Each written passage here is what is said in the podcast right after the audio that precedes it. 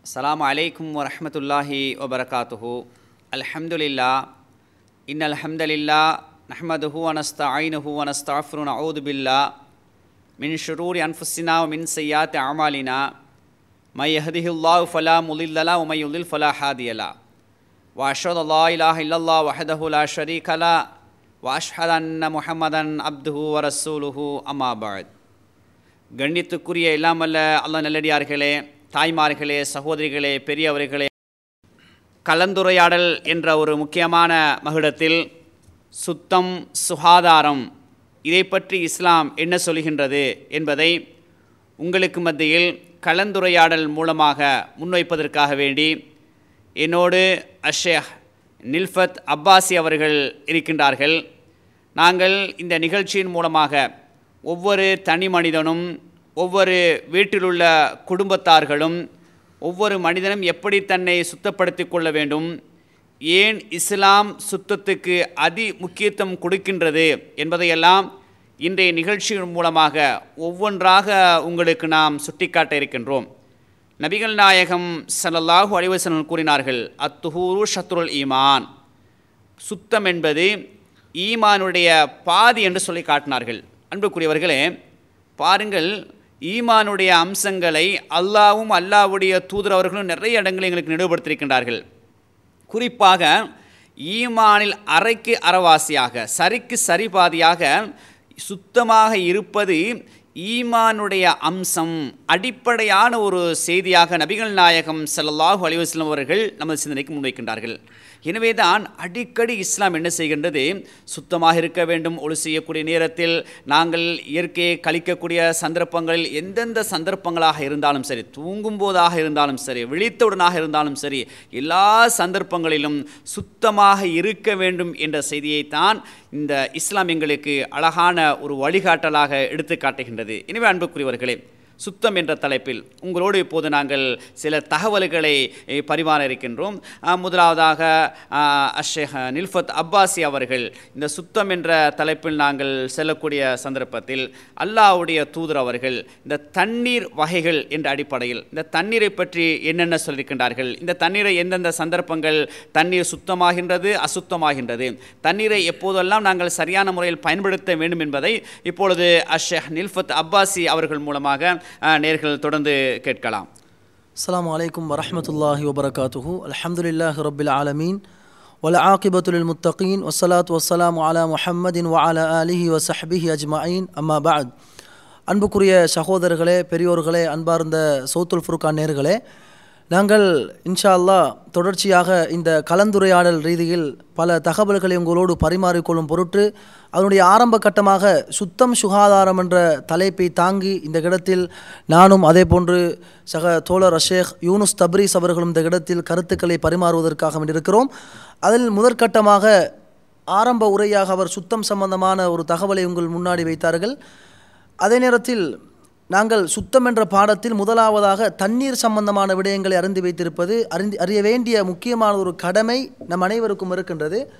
அதில் ஒன்றுதான் பொதுவாக நாங்கள் இன்றைக்கு பார்க்கிறோம் ஒரு தண்ணீரை எடுத்துக்கொண்டால் அந்த தண்ணீர் எப்பொழுது சுத்தமாகும் எப்பொழுது அந்த தண்ணீர் அசுத்தமாகும் என்ற அந்த தலைப்பில் பலவிதமான கருத்துக்கள் நிகழ்வதை நாங்கள் பார்க்கிறோம். ஆனால் இந்த சௌத்துல் ஃபுர்கான் இந்த குறுகிய நேரத்து நிகழ்ச்சியில் இருக்கின்ற எல்லா கருத்து வேறுபாடுகளையும் மக்களுக்கு முன்னாடி சொல்லி நேரத்தை கடப்ப நேரத்தை கடத்தாட்டுவது எங்களுடைய நோக்கம் கிடையாது. அதனால் சுருக்கமாக சொல்வதாக இருந்தால் ஒரு தண்ணீர் அது குறைவாக இருந்தாலும் அல்லது அதிகமாக இருந்தாலும் ஒரு சுத்தமான நீர் எப்பொழுது அசுத்தமாகும் என்றால் முக்கியமான மூன்று விடயங்களை பார்க்க வேண்டியிருக்கிறது. அது குறைவான நீராக இருந்தாலும் சரி அதிகமான நீராக இருந்தாலும் சரி.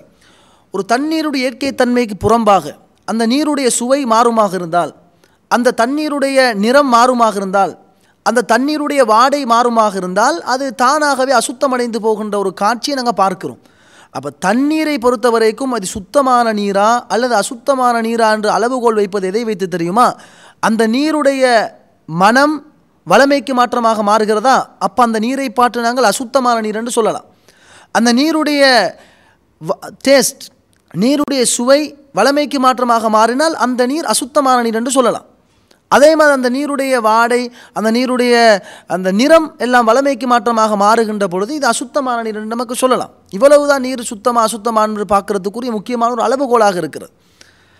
ஆம் நில்ஃபத் அப்பாசி அவர்கள் இதில் முக்கியமான சில செய்திகளை நாம் நினைவுபடுத்த வேண்டும். அதாவது ஓடக்கூடிய தண்ணீர் கட்டி கிடக்கக்கூடிய தண்ணீர் என்று நாம் ஹதிசில் நாங்கள் பார்க்கலாம். அதாவது ஓடக்கூடிய தண்ணீரை எந்தெந்த சந்தர்ப்பங்களில் பயன்படுத்துவது கட்டி கிடக்கக்கூடிய அதாவது ஓடாமல் தேங்கி கிடைக்கக்கூடிய தண்ணீரை எந்தெந்த சந்தர்ப்பங்களில் நாங்கள் பயன்படுத்துவது அந்த தண்ணீர் எப்போது அசுத்தமாகின்றது அல்லது எப்போது சுத்தமாகின்றது என்பதையெல்லாம் என்ன செய்ய வேண்டும்? நாங்கள் நேயர்களுக்கு தெளிவாக கொடுப்போம் என்று சொன்னால் அவர்களுக்கு சில நேரங்களில் அதாவது அதிகமாக நமது நாட்டை பொறுத்தவரை கொழும்பு போன்ற பகுதிகளில் டெப் வசதி இருக்கின்றது. அதே நேரம் நாட்டு செய்தி அல்லது தூர நாங்கள் ட்ரிப் போகக்கூடிய கட்டங்களில் குளங்கள் இருக்கின்றது. அது சின்ன சின்ன குட்டைகள் போன்ற சில குறுகிய மட்டத்தில் ஓடாமல் தண்ணீர் இருக்கக்கூடிய தண்ணீர் நிலைகள் இருக்கின்றது. ஆக இப்படி எந்தெந்த சந்தர்ப்பங்களில் இந்த தண்ணீரை பயன்படுத்தலாம் என்பதையெல்லாம் தொடர்ந்து நாங்கள் உங்களுக்கு வழங்க இருக்கின்றோம். ஆம் உண்மையிலேயே மிக அழகான ஒரு தகவல். இந்த செய்தியை நாங்கள் மக்களுக்கு கட்டாயம் சொல்லிக் கொடுக்க வேண்டிய ஒரு நிலையில் இருக்கிறோம். அதாவது நீரை பொறுத்த வரைக்கும் தேங்கி நிற்கிற நீர் அதே மாதிரி ஓடக்கூடிய நீர் என்று இரண்டு வகைகளாக பிரிக்கலாம். அப்போ தேங்கி நிற்கிற நீருக்கும் அல்லாஹுடைய தூதர் ஒரு சட்டத்தை சொல்லித்தான் இருக்கிறார்கள். அதே நேரத்தில் ஓடுகின்ற நீருக்கும் ஒரு சட்டத்தை சொல்லித்தான் இருக்கிறார்கள். பொதுவாக நாங்கள் பார்ப்போமையாக இருந்தால் அபுதாபுதில் அறுபத்தி ஒன்பதாவது இலக்க ஹதீஸாக பதிவு செய்யப்பட்டிருக்கக்கூடிய ஒரு செய்தி. அபூ ஹுரேரா ரதியல்லாஹ் அவர்கள் அறிவிக்கிறார்கள் அல்லாஹுடைய தூதர் நபிகள் நாயகம் சல்லல்லாஹ் அலைஹி அவர்கள் சொன்னதாக லா யபூலன்னா ஹதுக்கும் ஃபில்மா இத்தாயிம் உங்களில் யாரும் தேங்கி நிற்கிற நீரில் சிறுநீர் கழிக்கக்கூடாது யாரும் சிறுநீர் கழிக்க வேண்டாம். சும்மா எகத்தசிலு ஹூ பின்பு அதில் நீங்கள் குளிக்கக்கூடாது என்று அல்லாஹுடைய தூதர் நபிகள் நாயகம் சல்லல்லாஹுசம் சொல்கிறார். அன்பார்ந்த நேர்களை இந்த ஹதீஸை நாங்கள் பார்க்குற நேரத்தில் இப்போ தேங்கி நிற்கிற நீர் இருக்குது. அந்த தேங்கி நிற்கிற நீரில் ஒருத்தர் வந்து சிறுநீர் கழிக்கிறார். அப்போ அந்த சிறுநீர் அந்த தண்ணீரோடு இரண்டரை கலந்து அப்படியே நிற்கிறது. தேங்கியே நிற்கிறது. பின்பு இன்னொருத்தர் வந்து அதில் குளித்தால் அவர் வந்து சுத்தமான நீரில் குளித்த ஒரு நபராக கருதப்பட மாட்டார். அசுத்தமடைந்த நீரில் குளித்த ஒரு நபராகத்தான் கருதப்படும். அதனால் தான் அல்லாஹுடைய தூதர் சொல்கிறாங்க தேங்கி நிற்கிற நீரில் நீங்கள் சிறுநீர் கழிக்காதீங்க. ஏன்னா பின்பு இன்னொருத்தர் வந்து அதிலே குளிக்கக்கூடிய ஒரு நிலை அவருக்கு உருவாகும். இந்த ஒரு ஹதீஸ் வருகிறது. அதே மாதிரி அபுதாவூதில் எழுபதாவது இலக்கத்தில் இன்னொரு ஹதீஸ் பதிவாக இருக்கிறது. அல்லாஹுடைய தூதர் இரண்டு விடயங்களை சேர்த்தே சொல்கிறார்கள். லா யபூலன்னா ஹதுக்கும் ஃபில்மா இத்தாய்ம் உங்களில் எவரும் தேங்கி நிற்கிற நீரில் சிறுநீர் கழிக்க வேண்டாம். வலாயக தசில் ஃபி ஹிமினல் ஜனாபா. குளிப்பு கடமையாக இருக்கிற ஒருத்தர் அதிலே குளிக்க வேண்டாம் என்று நபிகள் நாயகம் ஸல்லல்லாஹு சொல்லியிருக்கிறார்கள்.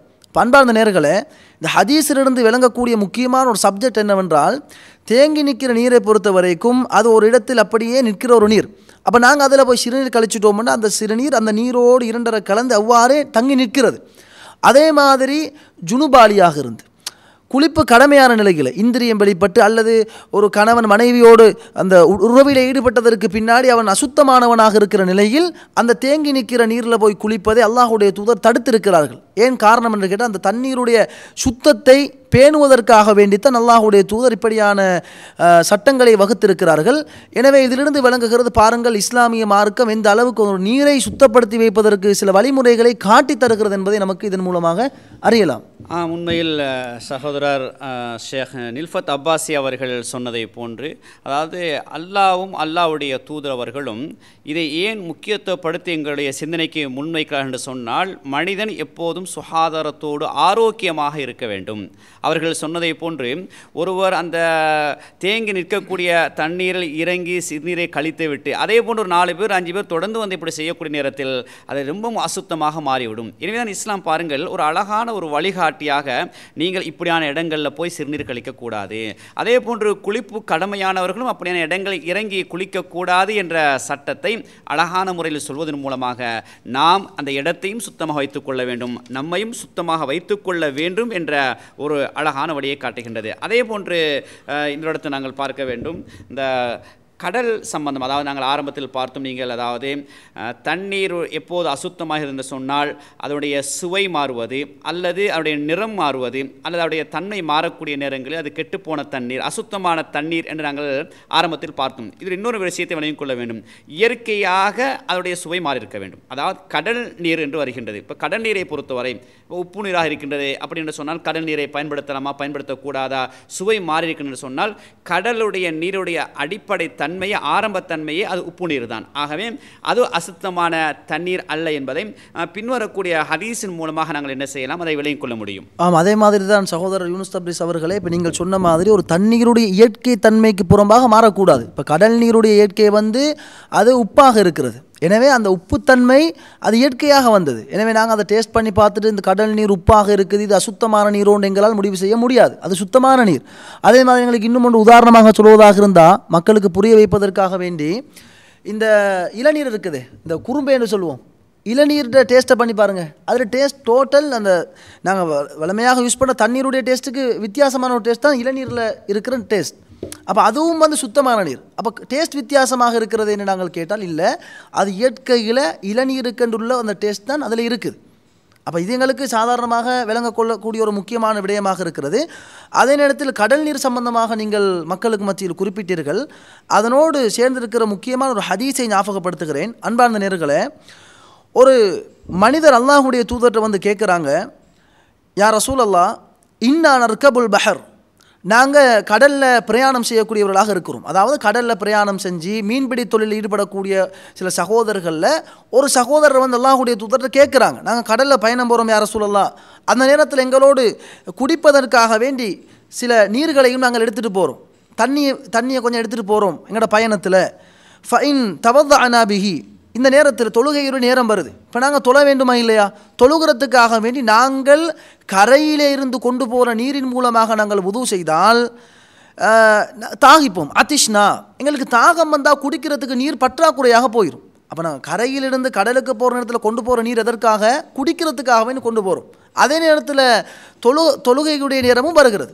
தொழுவதற்காக வேண்டி உதவு செய்ய வேண்டிய ஒரு தேவையும் நம்மிடத்தில் இருக்கிறது. இப்போ நாங்கள் கொண்டு போய் இருக்கிற நீரினால் உது எடுத்தால் தாகம் வருகின்ற நேரத்தில் நாங்கள் குடிப்பது எதை? என்ற மாதிரி ஒரு கேள்வி அல்லாஹுடைய தூதர்கிட்ட கேட்குறாங்க. அப்போ சொல்லிவிட்டு அந்த சப்ஜெக்டை சொல்லிவிட்டு அந்த மனிதர் சொல்கிறார் அஃபன தவதா பிமா இல் பஹர் யார சூழல்லா அல்லாஹுடைய தூதரே அப்போ நாங்கள் கொண்டு போகிற தண்ணியை குடிக்கிறது வைத்துக்கொண்டு கடல் தண்ணீரினால் உது செய்து கொள்ளட்டுமா? கடல் நீரினால் உது எடுக்க முடியுமா? என்று அந்த மனிதர் கேட்கிறார். அப்போ நபிகள் நாயகம் சல்லல்லாஹ் அவர்கள் கேட்ட கேள்விக்கு பதில் சொல்வதோடு இன்னொரு செய்தியை சேர்த்தே சொல்கிறார்கள். என்ன செய்தி?